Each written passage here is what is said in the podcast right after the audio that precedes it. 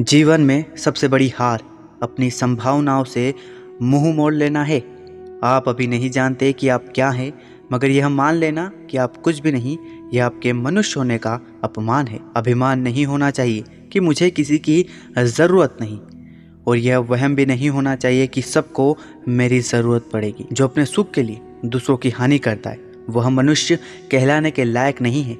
मनुष्य वही होता है जो अपने स्वार्थ को त्याग करके दूसरों का हित करे, कम से कम दूसरों का नुकसान तो ना करे।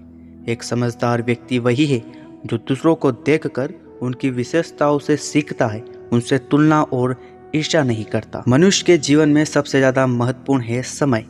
जिस मनुष्य ने समय का मान रख लिया, वह हमेशा सुखी रहता है। जिस व्यक्ति ने अपना समय बर्बाद कर दिया, वह भविष्य में भी पछताता है। जब व्यक्ति किसी के लिए बुरे विचार रखता है या उसे कष्ट पहुँचाने के लिए बुरे कर्म करता है तो वह उस व्यक्ति के लिए नहीं, स्वयं के लिए कष्टकारी स्थिति उत्पन्न कर रहा होता है।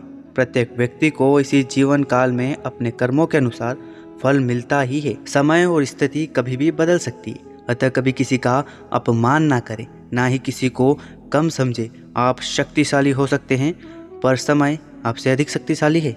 कर्म फल सदा मनुष्य के कर्मों के अधीन होते हैं, अर्थात मनुष्य द्वारा किए गए अच्छे या बुरे कर्म ही उसका कर्म फल निर्धारित करते हैं। जीवन में आधे दुख इस वजह से आते, क्योंकि हमने उनसे आशाएँ रखी जिनसे हमें नहीं रखनी चाहिए थी, और आधे दुख इस वजह से कि हमने उन लोगों पर संदेह किया जिन पर नहीं करना चाहिए। स्वर्ग का सपना छोड़ दो, नर्क से डरना छोड़ दो, कौन जाने क्या पाप, क्या पुण्य है।